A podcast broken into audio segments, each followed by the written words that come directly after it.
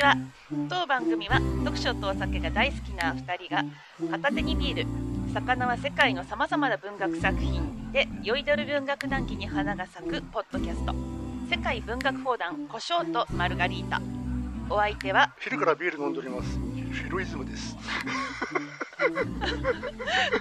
えー、私南蔵でお届けいたします。はいどうもやってまいりました、はい。えー今日はいつもの十条のお店をちょっと都合によってお休みだったので今日はあのあ 十条の隣の若者というあの昼間から飲めるところがあるという 南蔵さんの情情報を聞いてですねとりあえず昼から飲める場所の野外席におります。はい、はい。センベロですよ皆さセんンベルです。はい。とりあえず目の前には馬肉が並んでおりますがはい。まあ、とりあえずね。そうだ。南蔵さんあの今日もよろしくお願いします。よろしくお願いします。はい、とりあえず南蔵さんからなんかあの聞いてる方に熱いメッセージがはい。ああるんですよね。はい。えっ、と11月の10日、うん。ん？11日？11日の、えー文学フリーマーケット文学フリマ、えー東京にご来場いただきました皆様そしてあの我々のブースに我々のというかノーベル文学賞を見守る会のブースに立ち寄ってくださってで我々のポッドキャストに目を留めてくださった皆様大変ありがとうございましたありがとうございました。でこれをきっかけに聞いてくださってるかもしれないので、うんえーこの、えー熱く御礼申し上げますあそこ御礼申し上げます。あのひ初めて聞いたから 非常に適当なポッドキャストですので、あのどうかあのリラックスしてあの風呂など入りながら聞くのが一番かと 思いますので、はい、よろしくお願いします。あのゆるゆるとまたゆるゆると。今日も参りますので。今日多分人のなんかあの野外席でこう割とこう私の背後を一般の人が通通過してる中で今やってるんですよね。はい。ええ。まあ、ちょっとどういうあの録音ど録音番組になるのかちょっと私もちょっとあの分からない部分があるんですけども、あえ。えの非常にあの臨場感があればいいなと思いながら、はい。この臨場感が伝えればいいなと思いながら、えっと、話しております、はい。よろしくお願いします。よろしくお願いします。はい、あのじゃあでとりあえず、ねねビールも大ジョッキ今半分開けちゃって。もうすでに半分空いている、えね相変わらずあの酒飲みながらの、ええはいそうですね、えーまああのえっとリラックスしながら、まあ、これはなんか酒飲みながら話すところに酒飲みながら海外文学を話すところに意義があると信じてやってる。どんな信念なんやと思ってしまいますけども。ね今日はちょっとねあの馬肉専門店のお店に来てるので。そうですね。馬肉をつつきながらちょっと喋っております、はい。息苦しい点もあるかと思いますが、どうか、えっと、ご容赦願いますはい。ですね。では今日のテーマ、はい。とりあえずダラダラといきましょうか、い。今日のテーマからダラダラとあの作家さんに対してはあの全然あのダラダラと覚えは全然ないんですけども、はい、今日を取り上げるのは川上ひろみさんです。はい。まあ一番有名なのはあの先生のカバンから、そうですえねー、あのそういうあの、まあ、ドラマにもなった、うん。そうですね私の方なんもですけども、うねドラマにもなりコミカライズもされそうですね。でで小泉京子が主演。そうですね、確か江本明さんが確か、そうそうそう。えー、と相手役だったようなうん。記憶がありますが、はい、でなぜ川上ひろみなのか、うん。ということなんですけども、あの実はですね、この方、あのスウェーデンで最近、てか、この、えっとちょっと前ですね、多分半年ぐらい前、あと春ぐらいに翻訳かなんかされてですね、はい。それがあのスウェーデンの新聞に載って、うん。あのなかなか評価が高かったと。おいうことだったんですよ。うん。でまあ、自分も先生とカバンを読んだ以外何も知らない人なのでそんなに訳されてるのかと思ったらまあいろいろ、まあ、ちょっと気になってですね。うん。で,、まあ。えでちょっと気になってちょっと一回、まあ、読んでみようかということであのちょっと南蔵さんにもお願いしてはい。そのスウェーデンで翻訳された川上ひろみさんの「古道具中野商店」を取り上げたいと思います。はい。あとそれからもう一冊あのこれはあの十条のビールバーで川上ひろみファンという人が激推しだった本。うんうん。大きな鳥にさらわれないようも、えーとちょっとこの2冊をちょっと取り上げたいと思います。はいまあそんな感じですね。でえでまず最初にじゃあ、えー、古道具中戸商店で。いやこれがスウェーデンで 翻訳されて結構人気人気っていうか評価高いって。どうも、ねなんかちょっとびっくりですよね。うん。えーまあ、とりあえず最初はゆるゆる飲みながらあらすじとかあのそうですね。確認しえーうん。確認しましょうか。はい。そうあの古道具ばかりを扱うまあリサイクルショップですよね。平たく言うとそうですね、うん。まあなんか骨董まではいかなくて、そうあのリサイクルっていうのもなんかあのえっとなんていうんでしょう、え多分この主的にはあの、えっとセンスじゃないそういうセンスじゃないんだっていうことだと思うんですよね、うん。あくまでもブルドッグっていうことにこだわってる、うん。あのえっ、とまあ多分雰囲気的にはあの中央線沿線のあの東京とか的なあのえっ、と,、えーと小さな町ですよね、うん。うんそういう、はい、荻窪とかそうですね。あの高円寺とか。そういう感じのところですよね、うん。のところで片隅にあのやってる古道具屋さんにを舞台にして、うん。まあ、語り手はあのそこにバイトで入ってる女性ですね。うんひとみさん。ひとみさん。多分年齢的には20代後半ぐらい。あ全般かな？全般か、うん中盤とか全般とか割と若いんですよね。あれそうでしたっけ、なんかねうん。割ともうちょっと言ってるようなイメージもありましたけど、あそうなのか？うん。うん。確かなんかまあでもあのでもまあ大体そう真ん中か真ん中か下かそ真んのぐらいだと思う中か下かうん。真ん中か下かまあそのくらい。うんまあ、えーとまだその人生社会人になって間もない感じ系の人ですよね、でその人とあと同じように、えー、とバイトで働いている武雄君はい。あとそれからあのえっ、と中野商店中野さんのお姉さんでしたっけ、店長の中野さんとそう。その中野さんのえーお姉さん人形作家の正代さん。正代さんですね、まあ、そういう人たちを中心に、うん。その中野商店で出入りする人たちの人間模様を描いた、うん。まあ、簡単に言うと,、えっと人情ドラマといえばそんそういう感じなんでしょうねうん、人情ですね、ヒューマン系ですね。ヒューマン系ですね、ええ。そういうところだだとは思うんですけどなかなかね、ええでままああのでもなんかねあのちょっと自分がユニークだと思ったのはあまりそのえっ、とひろみ語り手のひとみさんでしたっけ？はい、ひとみさん。ひ。とみさんのあの生い立ちとかそういうのが一切書かれてない、ああ、えええっといわゆる過去が書かれてない。うん、でいいので、まあ、あくあくまでその場のその視点での、えっと、中野商店の内部のうん、情景が描かれるのみなんですようん、ね、うん、その辺がちょっと面白かったのとうん、あとなんだろうえっ、と中野さんのちょっといい加減さ。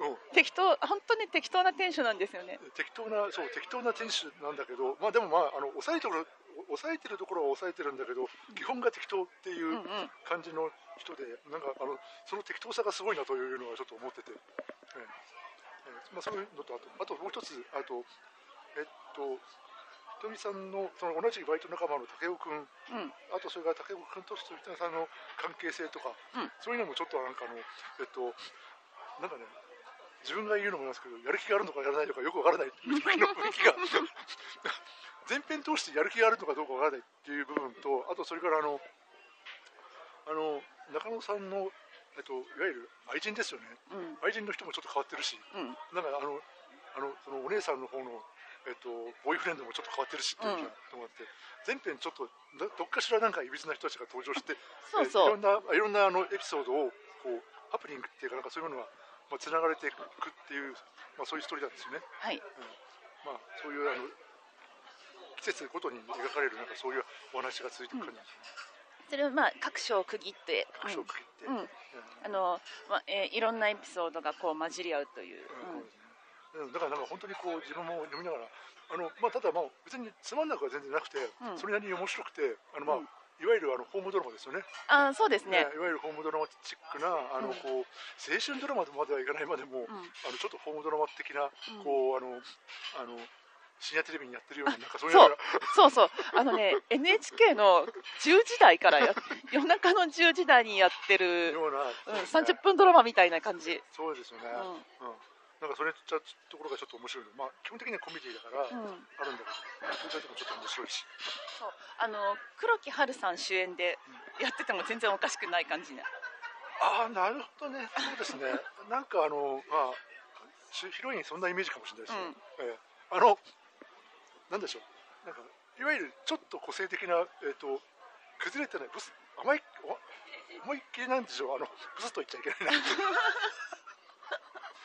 あのそんなしょぼくはないけどそこそこ美人という感じのふ雰囲気はかんあの感じましたそうそうそうそう。うん、でなんでこんなところにいるの的なね。うん、あの多分あのそんな風な雰囲気もあのあるような。うん、うん、そういう、えっと、あのかといって幸薄そうな雰囲気は出てるなとか、う。ん。なんかそういうような感じですね、そう、なんか、ね、あまり自己主張しないタタイプのええルックス？ルックスですね、うん、でもそんなに崩れてはない、うん、うん、まああのなんだろう。あのラス例えば、えっと、共学が共学でクラスで女女子が20人ぐらいいました、うん。そんな中では生まれてしまうかもしれないけど、うん。少人数グループの中にいたら結構あら結構あ可愛いじゃんっていうふうに思える人かもしれない。あそうそうそうそう。で私黒木華さん好きなんですよ。あなるほどね、うん。あそういうイメージかもしれないなるほどね、うん。えもううんなんだろう演技をするとパッと華やぐ感じー、なうん。でもなな何？あの毒々しい感じ一切しないっていう。うん。そうですね。あのヒロインそうあの中野商店のこのヒロインのひとみさんがそんな感じで、ただななんでしょうそのただなんかね裏心の裏にてか私結構行間にはい。なんか非常にあのこじれた心情っていうのをすごく感じてて。あ の ミルチャカルタカルタレスクを読んだ後だからってかもしんないんですけど。そうですよ。あの我々ちょっとあの時間置いてますけど、ミルチャカルタレスク読んだ直後の中野商店ですからね。長野、商店です。がこれはかなりなこのあのそうなんて言うんでしょうあのえっと武雄君を見る目。うん、武雄君を見る目にあっさりしてるけどお前気持ちは気持ち100分の1も言ってないだろう感がすごくあって。こあのひとみさんは武雄くんのことがまあ気になってはいて、うん。うん、なんか好きなんだけど、うん、どこまで踏み込もうかなみたいな、うあそうん、お互いあの武雄くんも自分のこと好きなのかなよくわかんないやっていうこのちょっとあのふわふわふわふわあわあわっていうそうえーふわふわっそういう。としたなんかこういうあのハンター的心情ですね。そう、どうしようかなって、うん。食べられるものは食べたいんだけどどうしようかなみたいな、うん。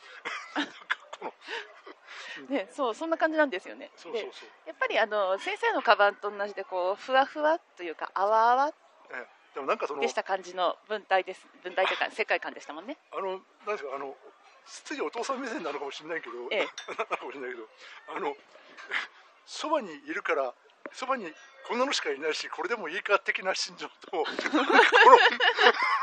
このそのそのが透けて見えてて まあわかりますよ。ええうん。あのたまたまあんこうさんがランプつけたら目の前に小魚が来たからあこれでいいやってパクパクりたいっていうなんかそういうなんかそのやる気のなさがすそうそうそうそうそう。うん。そうそうなんです。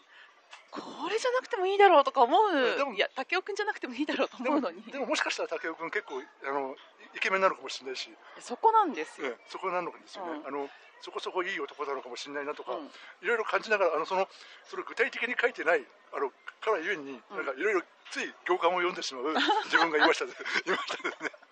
いやそこなんですよね。あのもしドラマ化するんだったらうんうんこの読んでるだけだとこの武雄くんただぬばーっとした若者っていう意味なイメージしかないんで、えあのロックスがなんたらかんたら書いてないし。そう、うん。でだからだからもしドラマだったらすっごいもうキラキライケメンにうん。ぽやっとしたうん。役をやらせてないと あの説得力ないだろうなって。なんでこんなやつ好きなの？って思っちゃイケメンだけどぼやっとしてるっていう雰囲気にあ後半だんだんだんだん真ん中あたりからそういうふうに思えてきました、ううんうんうん。うん、それそういうことなんだろうなとうんかちょっと思っていて、なんかねそれじゃないと成立しない。だ からねなんかそのねあのこのこのなんつうかのあの書いてないこの書いてない向こうの世界のこのうん想像するしかないあのあるじゃないですか。この二人の情景っていうのがあるじゃないですか、こちらがそうこれこうなのかな？いやこっちかな？いやこっちかなって考えてる自分がちょっとあのこんなに考えさせるのないなとか思いながらいや川上ひろみももしかしたらねあのそこまで考えてもらってると思ってないかもしれないですよ。なんかな。ままさかそこまで深読みされてるとは思ってないかなんかそういうあのこれこれでいいの？これでいいの？これでいいの？とか言って特になんかあの何ページだったかな？あのえっと100ページぐらいのはい。あの最初のラブシーンみたいなのあるじゃないですか。あーありますね。あれもなんかひどいっちゃひどいなっていう なし崩しですからね。の をなし崩してあの誘ってなんだろう。一応網を仕掛けておいて罠仕掛けておいて、うん。えーでもまああの引っかかってこなくてもいいやぐらいの気持ちだったけどあととりあえずあ引っかかりましたねっていうそんな感じでねあの交際交際じゃないな関係が始まるっていう。適か当！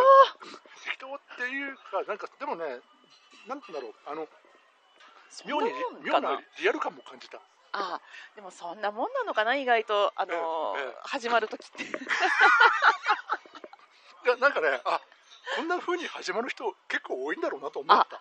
ああうん、なんかあの、えあの、なんかそれはあの、あの、思ったな。うん、自分は、えっと、自分も決してそうではなかったんだけど、うん。うんなんかあの、やっぱりこう、えっと、だらだらっと気がついたらそういう風になってましたみたいな。いや、まあもちろん私 OK でしたけど、こんな形で OK、こんな形になるとは思いませんでした。って、てんてんてんとか、よくあるじゃない。よく、よくある、あるじゃないですか、そういう告白ストーリー的なね。うん。なんかそういうものを、そういう、今まで読んだそういうものをだーっと想像しちゃいま、あの、こう、バーってめくってる自分がいましたです。ね。あ、意外とこういうものなのかもしれないなとか思って。ね。まあねあのこういう形で始まる男女ええ身に覚えがきっと読んでるまああこれ私と思いながら読む人いるのかなとでもよく見る、よくちゃんと見ると、ちゃんと武井君が絵が上手とか、あでちゃんとあのこうえっと着衣着衣のマハとかそういうあの技術用具もちゃんとあのえっとそういうそれそれなりの知識も当然あるし、うん。そういう中で描きながらマハに出るとか言いながら想像で裸裸体を描いちゃうところとか なんかそれここいつもこいつで変なやつだなと思いながらお面白いなとか思って読んでましたね。ねあの意外な才能があってね。うんでもねあのまあその武雄君とそのえっとひみさんはいいんですけど俺一番変なのはやっぱりねえっと中野さんですよね。あ。あのさなんか最初の方に、えっと、バツ3とか書いてありましたね。そう。バツバツ2で3番目の3名の奥さんがいるとか、うん。いるのか。でそういう設定ですけど、うん。もうそれ自体がもうあのアンビリーバボーですよ。まあ、中野さん中野さんで全然こう、なんだろうないい男っていうか、ええ。そんな感じもしないんですよね。そうなんですよ、ね。もうそこいらのおっさんって感じなんで、ね、多分えっと年齢的に多分50前後ですよね。うん。設定的に50前後なんで、うん。でもなんなんかね。ある種そういう可愛いおおおじさんっているんだろうなと思った。うん。いなくもないなと思っあなんか知らないけどモテるって人いますよね。たなんか知んないけどいい人だからモテるいい人って感じであの、うん。人たらし的なね。あの母性本能をくすぐるうん。タイプとかそういう感じかな、みたいなこと思ってて、うん。ただなんかその銀行行ってくるって合いびきして、ねあちょっと銀行行ってくるってその銀行イコール女のとこ行ってくるっていう意味で、うん隠語？リンゴで。でなんかそのまあいくら商店いくら商店を開いてるからといってそのバイトさんのお姉さんに目撃されるホテルに入ると目撃されること自体がまずあのあのあの男としてダメだって思う思っちゃう脇が甘いな。わけが甘い。甘すぎですよね、ね。なんかすごい信じちゃう、うん。あとなんか北海道の手紙とか書いてるじゃないですか、うん。あれもな何かこうバカなんだこの人はバカなのかなこの人とか思いながら、あの、うんうん。適当なんですよね。うん。あのあらゆることにあらゆることが適当なんだけど、まあそういうところがあってて、うん。そして一発屋的なねこれかこれを売ったら当たるんじゃないかみたいなので、あの買い付けに行ってみたり、ね。ただなんかそういうところはまあ抑えてはいるんですけど、うん。なんかちょっと不思議な人だなと思ってうん。見てましたね。あ結構博打打ってくるなこの人と思って、あとそのあのあの長野さんの愛人の方もちょっとおかしいし、私はねこの中野商店の中で一番好きなキャラクターこの愛人の咲子さんなんですよ。はいはいはい。すっごいいい女を想像してええ。読んで、あ中野さんにもったいないと思いながら。でもなんかあの強気な女性ほどあのそういう可愛いなといい加減な中野さんがに癒されるっていうのはあるんですかね。ああそうなんやっぱりちょっと心の隙をうん。あの疲れちゃったのかなと思って。でも分かんないけど中野さん自身も疲れたのかもしれないしああのうんハローさんだっすけ？うん。じゃあ、まあ、お互いそういうところがあったのかもしれないし、まああのなんだろう。多分なんかこう結局なんか中野さんも後半あのお店の携帯変えるのも、うん。彼女との別れがきっかけじゃないですか、うんあそうですね。そういうところがあるからあそっかそっか、ええなんかあのやっぱり思うところがあったんだろうなと思ってうん。読んでましたね、ええだそうあの何でしたっけ咲子さんでしたっけ？うん。咲子さんのはちょっとちょっとあの アニーエルノを思い出しました。えあそうですか？ええ、あのアニーエルノだったらなんかもうちょっとあのが描いたらどんな感じで咲子さんを描いたらどんな感じになるんだろうとかちょっと思いながら読んでましたね。ああ、うん。まあ立場としてはねアニエルノのあのシンプルパッションえっ、とシンプルな情熱ですもんね。ええ、でもなんかそういう、うん、面白い人だなと思って読んでましたですね。なんかね。えしかもなんか変なエロ小説書いちゃうし。だからそのあたり。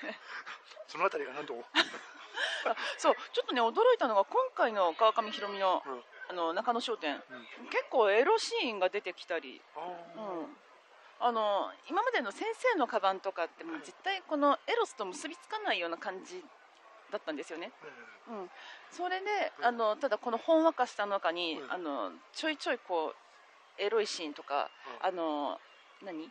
殺傷事件じゃ、まあ、死んじゃいないか。ー。あの人情沙汰があったり。あったにありましたね、うん。ねちょっと生々しい部分をちょっとうん織り込んでるところが面白かそうったですね、ちょっとどうした川上宏美って思うような。うん。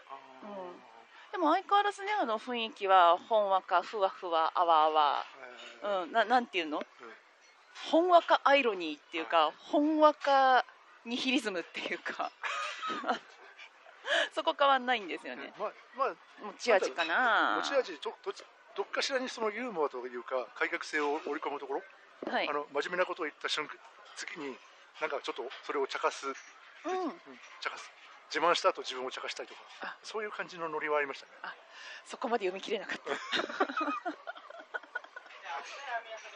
ええ。まあなんかそういうああのいや自分もあの川上宏さんのことはああんまり知らないんでうん。基本どんな人なんだろうと思って図書館でついでにエッセイを借りたんですよ。はい。そしたら意外とこの人はあの面白おかしく書きたい人なんだなと思っててああの基本ーにあのあの主人公で一番この登場人物の中で一番近いのは多分中野さんですよ。え？え意外。あのひとみさんじゃなくて？中野さんっぽいあの中野さんっぽいところが結構あるなと思って。そうなんだ、あの今回の主人公と、うん。あの前回の先生のカバンの月子さんが、はいまあよく似てるなと思ったんで、うんうん。あれが川上宏美なんだなと思っていたら、うん。うん本質は中野さんなんですね。本質は中野さんかもしれない、まあ、あのそういうところもあるかもしれないなと思って読んでました、ええいやでもねそう。まああの細かいストーリーを言っちゃうとまあこあまりまあ推しまで言ってしまうとどうなんですかね、これはどうどうなのかな、これから読む人もいるので、そうですね、うん。あのまあそ総合論的にちょっと考えたのは、うん。あの話としてはあの自分の中で思ったのはあのさっきヒロインのえっ、とヒロミさんでしたっけ？うはやっぱりなんか何かしらえっ、と何かしら挫折があってん、うん、仕事を辞めてあぼんやりをしてたところに、えっとバイトのものがあってバイトの始まって中野商店に、まあ、とりあえずここであの地味素朴に暮らすかぐらいのあ。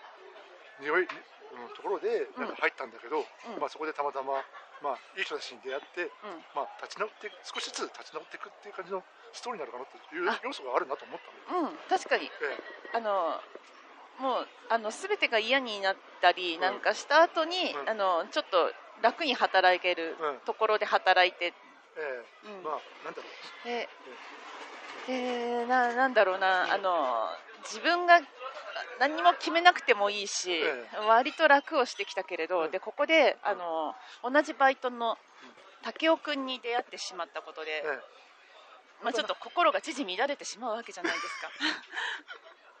そう。あれもね私はあれ山場なのかなと思ったんですよね。あの武雄君とちょっと喧嘩なんかしちゃってあでその後ほらあの連絡しても全然連絡返してくれないっていう、ええ。まだあの LINE のない時代なんでー、え。えっ、とえ1990年代舞台かな。あれ2000年代初めか2000年うん。初めぐらいですね。あのここのセリフに浜崎あゆみの名前が出てきたんであ 川上宏美があゆの名前出したって新しすぎるじゃないどうしちゃったと思ったけど。ね。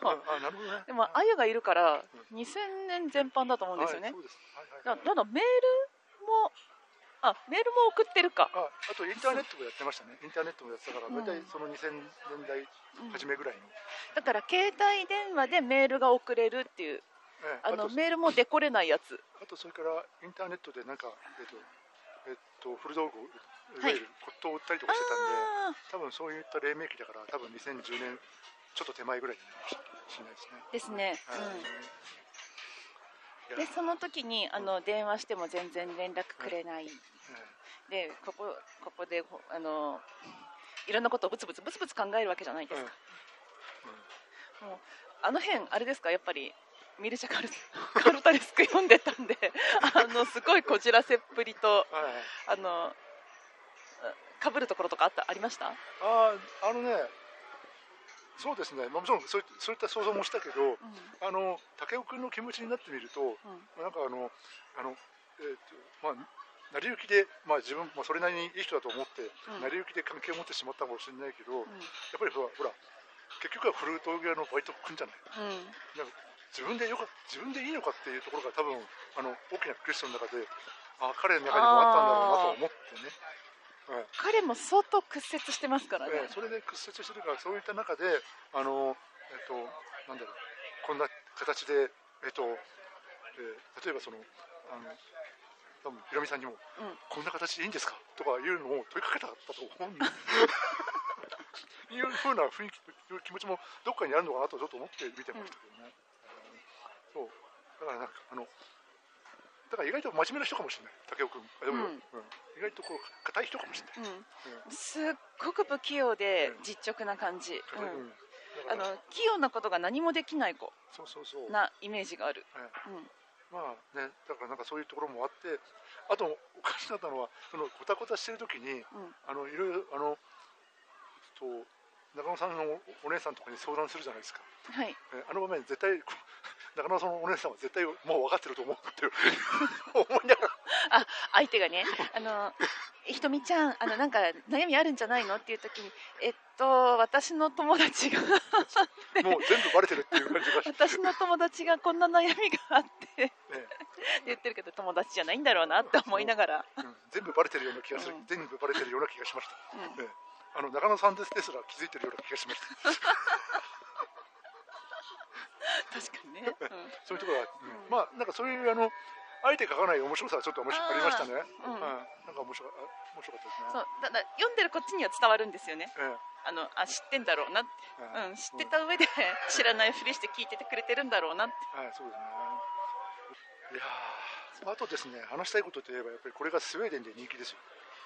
なぜこれでスウェーデン語に訳されて、あの俺、なんかあの、いや、あの、先生とかも訳した人が訳したらしいんですけど、あそうなんですスウェーねデン語にはね。うんでまあ、なんかあの、日本大使館にいた外交官らしいんですけどね、うん。まあ、そういう方がやっぱりちょっと、あの日本研究所とか、うん。そういうのを書いてて、一方でその、川上弘美が訳してるということらしくて。いやあのね今回スウェーデン語に訳したというのを聞いて日本語だからのこの味わいなんですよね。えあのえはい日本語って例えば服を着るとか、うん。あのななんだろう、えーふ着衣とか、うん。なんかもうそれさまざまな言い方をするじゃないですか、うんうん。えだけどやっぱり外国ってそんな服を着るってウェアぐらいしかないので、ええうんあのこのいろんな言い方をしてあえて日本川上弘美が選んでる日本語をうん。外国語にしてもつあの良さがわからないんじゃないかと思ったんですよね。ああ。まあでもあのあのええラタイナマハ着衣のマハは一応向こうの作品だからちゃんとにあの向こうのなんかあのタイトルがついてるとは思うんですけどうん。なんかそれでイメージがちゃんと湧くんじゃないあかもしれないですけどね、うん、すごく細かいところなんですけどその、例えばこういう雰囲気をうん。まとってるうんっていうふうに、うん。えー書いてる。ふ普通ならまとってるって書くところを、うん。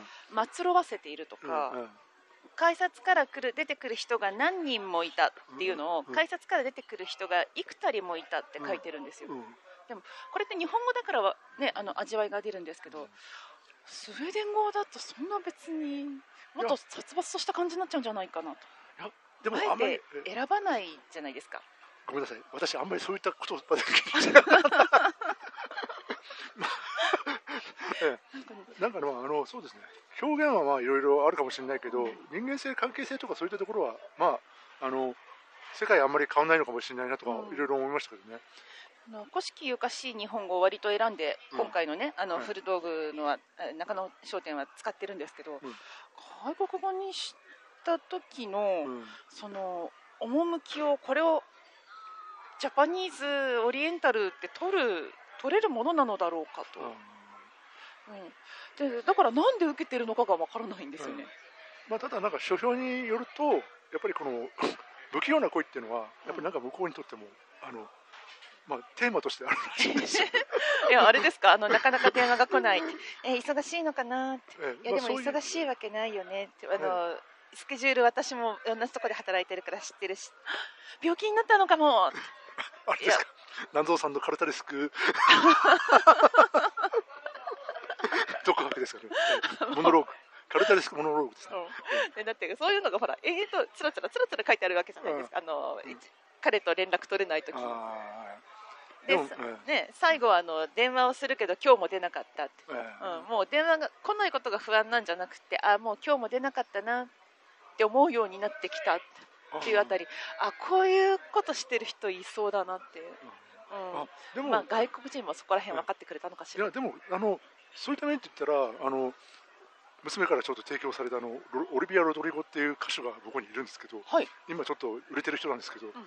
あの人の書いてる歌詞なんかが今日元彼に会うのとかそういうテーマだったり。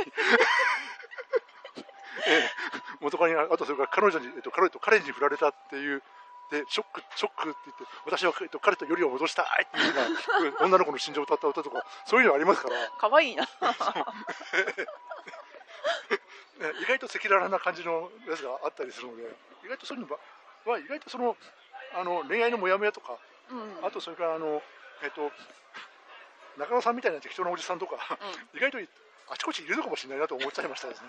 どうなんだろうこのスウェーデンアカデミーこれ見て可愛いとか思うのかな？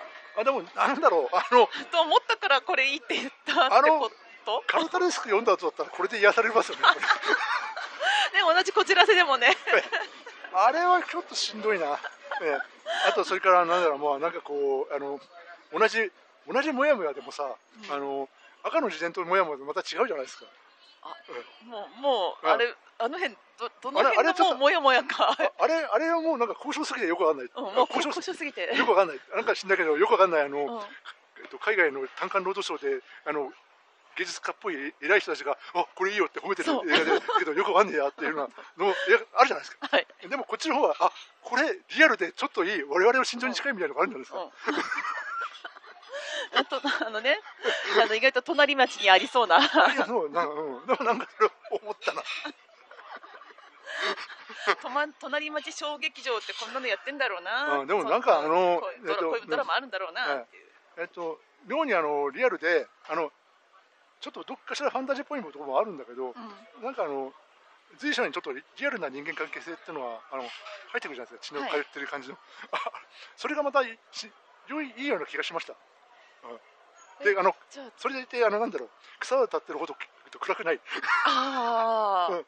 あの前向きなところとか当然あってうん。思い合ってる部分もあるし、うん。そういった面ではあのあのほっとする部分もあったから、うん。なんだろう人情味、え人情味がいいのかな、えーっとあそれもあると思いますね、うん。あとまた基本的にはコメディもコメディ要素としてあの見たのかもしれないし、やっぱりおお面白いじゃないですか。こうやってなんか原稿行ってくるって言ったらなんかあの角曲がったらあのそのて店長さんがあの女の人と二人で入っていくあーっていうのが見と目が合っちゃったあーっていうのがあれ結構面白いじゃないですか。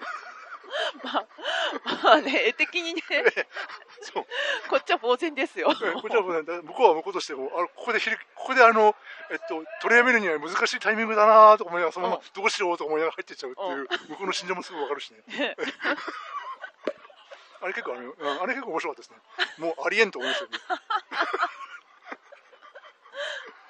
いやえーありましたまあまあ漫画その辺漫画チック。でしたね。漫画チックでありますよ、うん。そういった面もあったし、まうん。あ、そういった面では面白いのかなと思ったですね。うん。あとまたあのなんだろうこう後半のキリッと変わる部分もあるじゃないですか、うん。あのねと中野商店解散みたいな感じであの部分もすごくあの味があったしうん。またその後のあのエピローグもいいじゃないですか、うん。うん、あ全般通して。うん。なんかあのまあちょっと自分は、えっと別な感想サイトにうん。これはあのやっぱりこう、えっと中野商店は避難所だと。人生の避難所だと、ああ、なるほ えど、そっか、ええ。うん。なんかあのそういった面ではこの、えっと、やるせない人たちと絡まれてなんかほのぼの生きるのも悪くないんじゃないのっていうところをすごく感じたです。ねそうですね。リハビリステーションとしてはちょうどいいのかもしれない。まあただちょっと中野さんはねえっと、結婚3回でそれぞれに子供がいるっていうのはお前何やってんだか。傾向は結構あるんだけど。あそういえばそういう設定でしたね。子供一切出てこないけど。なんだか嫁夫？も一切出てこないけど。大丈夫なのかな？ちょっと思っちゃいましたね。なんかこんな生き方でとか思う。ちょっとあの、えでもお姉さん結構のんびりしてるしね、うん。うん。まあでもまあ諦めてんだけどな、うん。でもなんかそのあこの中野一家にはうん。なんかあのあのこう中央線沿線で最初は、えっと、自分狭い、えー、となんていうのえー、と不動産持ったけどなんとなく なんだろうバブル期ってあの値が上がっちゃってあ。そして、まあ、ちょうどそのところその時にお父さんお母さん亡くなっちゃって、うん。遺産分けでこう大金もらっちゃってそれをそれをクリクリスクリスなんだろう切り崩しながら生きてますっていう雰囲気があっててちょっとよかった。羨ましいなと思っただってお姉さんも人形作家でねそんな、うん。うん。あの優雅に暮らしてるわけじゃないですから、優優雅という割にはでものんびりはのんびりは暮らしてますよね。その、うん。あの裕福、うん。裕福に暮らしてるわけでもなさそうだから、まあ切り崩して、うん。細々と、うん。ねうん、まああの贅沢せずに暮らしてるんだろうなって。なんかそういうあのちょっとしたあの下町のなんだ先人っぽい感じがあってちょっとそれは面白いなと思いましたねなんか、でもごめんなさい。本当になぜスウェーデンアカデミーでっていうのは。スウェーデンが見じゃなくてスウェーデンのあの出版会ですね。あスウェーデン出版会。ススウェーデンの本でなんか売りたい。だからひいてはあれですよ。ノーベル文学賞ですよ、ねえノーベル文学賞のお膝元ですよ、はい。まああのそれだけじゃなくて結構英訳もされてるしうん。スペイン語とかあとノルウェー語にも訳されてる。あすごい。大きな鳥に触られないでしょノルウェー語に訳されてるとかいうのをへ言ってましたしえあの意外とあのあの世界各地にファンがいるということらしいですね。うん、というか逆にねあの川上弘美があまり世界に知られていないのが私的には、いやだから結構知られてる。うん、ね謎だったのでよかったよかったと思って。えだから意外と自分が思ったのは川上弘美が世界で評価されてますよっていうのをあまり日本人が知らなすぎるのがちょっと問題だなとちょっと思ったそうだ。うん、う。うん。あのもっと知られてもいい人なのになって春樹と同じくらい知られてもいいのになうん。とは思ってたので、まあまあちょっと、うん。まあユニークな人だなと思いましたけどね。うん。またその村上春樹とはまた違った。うん、村上春樹もエエロいシーンがあるけどまたちょっと違ったイメージでしたね。村上春樹は、まあ、かなりえぐいですからね エロいしいやでもこれも結構リアルだと思いましたよね。あまあ。あとなんだろう面白かったシーンってなんだろうな。うん。うん。あの私的にはあの犬？えーとえー犬大家さんが犬を飼っていうんえーでそこにあの主人公のひとみさんが、うん。あのそれとは知らずにええあの犬のお墓とあろうところを踏んづけてしまうという。あの、うん、あそこがねすごくあの日本文学っぽいんですよね。え、うん。うん、現代の日本文学っぽいイメージで、うんねそう。あとなんか意外とその正代さんとえっとたなんだっけ？高野さんの人間関係もどこだっけな？ええ兄弟兄弟の関係もちょっと面白いしうん、なんかその 中野さん、えっと、シスター婚会っていう感じのちょっと思いましたですね。ああお姉さんに彼氏ができちゃうとなんか機嫌悪くなっちゃうっていうところとか。ね。あまあ、ちょっと子供っぽいところがちょっと面白かったし、うん。うん、あとはなんだろうこう、うん、そうですね。やっぱり咲子さんなんだ咲咲子さんですね咲子さんがちょっとうん、やっぱり咲子さんが、いい,、スパイスになってましたですね、うん。うん。それがまたまああの咲子さん正代さんの影響が結構そのひろみさんには多かったのかなと思って、えっと読んでましたですね、うん、そういうあの友達そのまあそういうな友達ができたことが大きかったのかなとちょっと思っちゃいましたね。あーあ、ええ。心がね、ええ。あのささ、ええ。っ、ともうズタズタに傷ついた心がだんだん癒されていって、そうそうそう。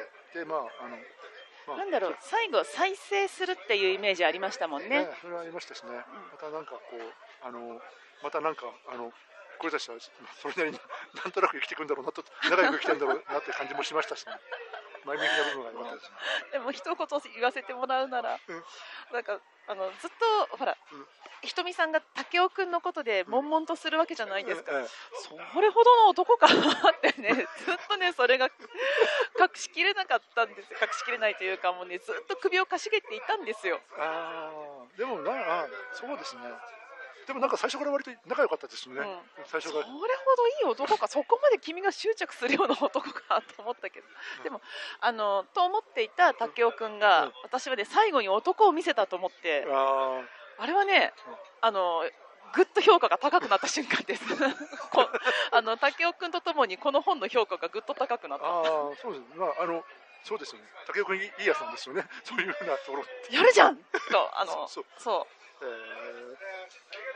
ー。いやでもなかなかあの そう。ある意味青春小説もあんのかな？私はねずっとああ青春だなって思いながら読んでた。そんな。もう青春かよとか思いながらこう、うん。まあ可愛いなって思いながら読んでた。大人の青春。子供の青春。あのね。中野さんだってもしかしたらあの大人の青春なのかもしれない。屈折した まあそうですねなんかそうなんだろうこの人のエネルギーは一体どこから来てるんだろうってそれが一番あの疑問でしたね。ねあの前向きだまあなんだろう前向きという観念じゃないですよね。うんなんかあのこの選択しかない形でゆゆっくり歩いてる感じがあるじゃないですか。うんうん。まあそれがなんかあのまあこの人の魅力でもあるのかなと思いながら、ええ思いましたですし、なんだろうね。ええあとちょっとせこいところもちょっと生々しいし、なんか、なんかねいつもどんぶり感情のくせしてうん。意外とせっこいとこあったり。そうそうそう。そういうのがあったりもして。まあ人間味がねはいあの非常にあって。ええ、なんかあの、ええ、なんだろう。あの自分はなあ頭の中では牧田スポーツさんの絵を、えっと映像を浮かべながら読んでました。なんか小ちゃん帽とかかぶっているのをね想像すると。わかります？牧田スポーツって。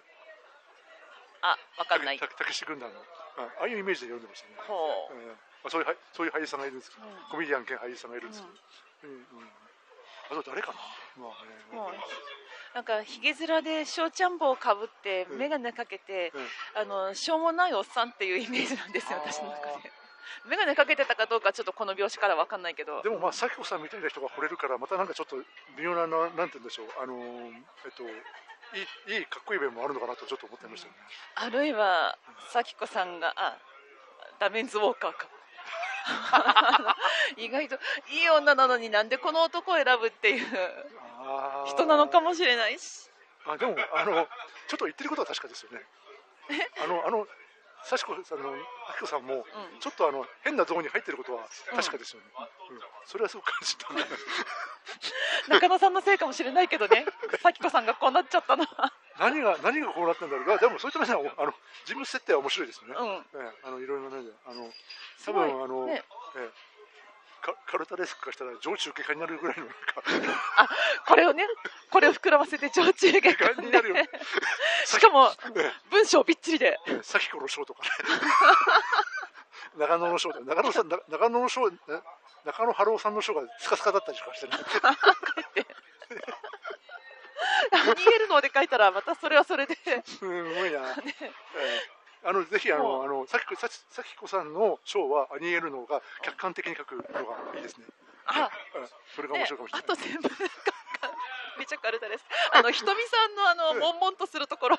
えすごいですよ。あれだけであのこの中野商店一冊分ができちゃう。そうね。上中下巻ですよ。ちょっと違うあのあれですよ。なんかこうああるいはなんだろう。まあそこまでいかなくてもあのオルファンパムクのあのまったりとした現象の中まったりとした形で、あもう竹のことが忘れられないんだ忘れられないんだってこういうあのだらだらだらだら続くこのちょっと変態ぶりもいいかもしれないね。